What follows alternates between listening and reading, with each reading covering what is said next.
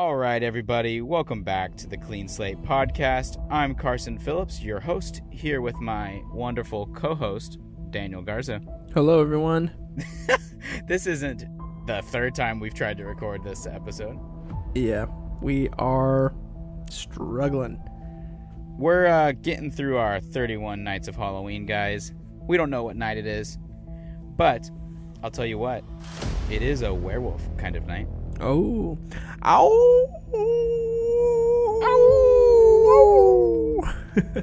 yeah, so we watched the Marvel Studios Disney Plus Halloween special, Werewolf by Night.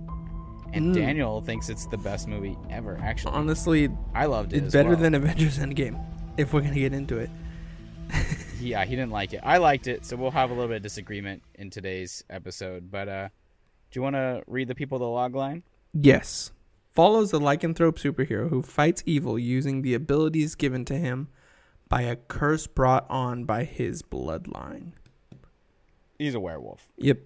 Hence, Werewolf by Night. Yep. So this is based off of the Marvel comic series Werewolf by Night. Um, upon watching it, I don't, from what I can tell, I don't know if it's based on the series that I've read. At least I think it's more of a original story, but it's based on that character. Kind of, it's kind of what Marvel's been doing lately. It's not really adaptations of the comic books, but more Mhm. of a reinterpretation. And do you want me to get into the plot a little bit, or do you want? Yeah, to? just give like a brief plot uh, there's summary. not a whole lot of plot, but basically, he's sneaking into a monster hunter funeral.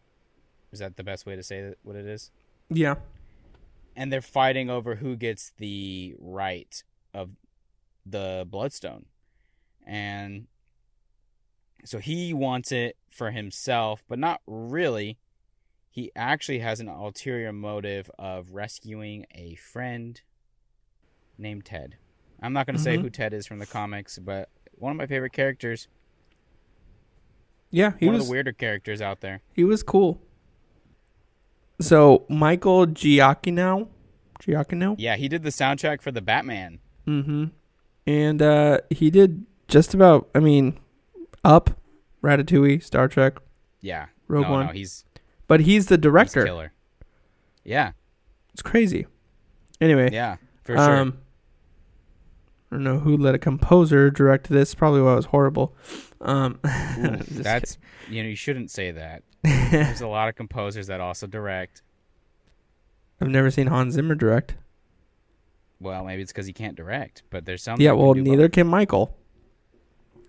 Ooh, Daniel Anyway. really doesn't like this movie. Yeah, it was just the pacing for me. The pacing was so weird and stupid. What was stupid about it? Um. So first of all, I feel like I, f- to me, it seemed like there was no real like. Sure, there there is a, a plot in regards of I'm gonna get my friend out of here. But that yeah, that happens, twenty minutes into the actual thing, and you're like, crap! I still have forty minutes left. What what now? Um. And granted, well, they he do. gets captured. I mean, they're hiding. It's like it pretty much becomes Squid Game slash Hunger Games. They're trying to fight for this position of what, like royalty or And basically, whoever get the stone has a lot of power, and they would be like well regarded amongst the monster hunters and all that stuff. he meets up with Elsa, who is one of the uh, vampires. She is a bloodstone. yeah. Her, so her father is the one who passed away. First of all, the first fifteen minutes was all just like horribly boring, like setting up everything. And I think that so. I that's what I liked about it. really, This is for sure 100% a love letter to Universal monster films, and the setup feels like that. It feels like this is that universe still. Like it feels like Frankenstein could be in this universe, the Mummy movies, because it has that same kind of slower pace at the beginning. yeah, And this film's in black and white, or the specials in black and white, like a lot of those classic monster films are. Even the scoring felt kind of retro, like it those scores are. Um, right. so I think that's all intentional. But with when it comes to a movie that's or a special that's 52 minutes long, you can't be taking 15 minutes, like a quarter of your movie to set up an entire world or just to talk about it. It just like Nah, dude, it's all about the vibe. there was no vibe. Vibes were not being had during this special. Strong vibes. Anyway, so then there's like If you like old movies, there's like three minutes of action, which I'm like, all right. If nothing else comes out of this, maybe there'll be some cool action. it's definitely more violent than a lot of. Yeah, that's Marvel what I, stuff. we'll get. Hold on, we'll get into that. Him and Elsa get locked into this Yeah. room just by accident, and then there's like another five minutes of just exposition and more setting up the story. It's like, oh my gosh, like okay, and then finally they find out, like, or they, you know, they, um, they set Ted free, and then they get captured, and then he looked like a crappy werewolf. Like it looked really, really poorly done. You know what?